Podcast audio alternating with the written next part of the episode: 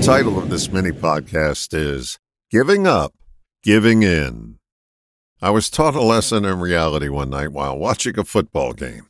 The difference between giving up and giving in. I'd given up on my team, but the good news is they didn't get my memo. They didn't give in to what many fans like me may have felt. The time was too short to get a win. I'm sure glad Thomas Edison didn't give up. I'm sure other inventors had thrown in the towel. They didn't get to see the light he saw. Giving up is a state of mind. Giving in is an action. Here's my guess. Those that win more often have given up the notion of giving in while there's still time on the clock. Others take a setback as the end of the game. That's a losing strategy. Giving in only happens when reality physically surfaces. When the final whistle blows, reality, and your opponent is ahead, it's time to give in. That's called acceptance.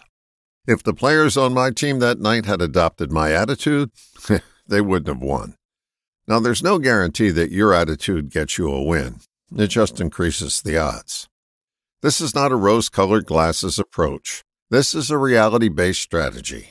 Pure and simple, optimism creates options. Negativity closes doors. This is more than the maxim of think positive. That's a directive with no direction. Here's the direction that works. Learn the difference between perceived reality and reality itself. Perception is never reality. Perception causes us to give in well before the game is over.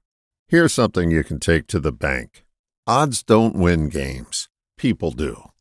Remember this if your parents' reproductive cells had listened to the odds makers, you would have never been born. Here is something I've given into giving up is a mindset that produces a lot less wins. All the best, John.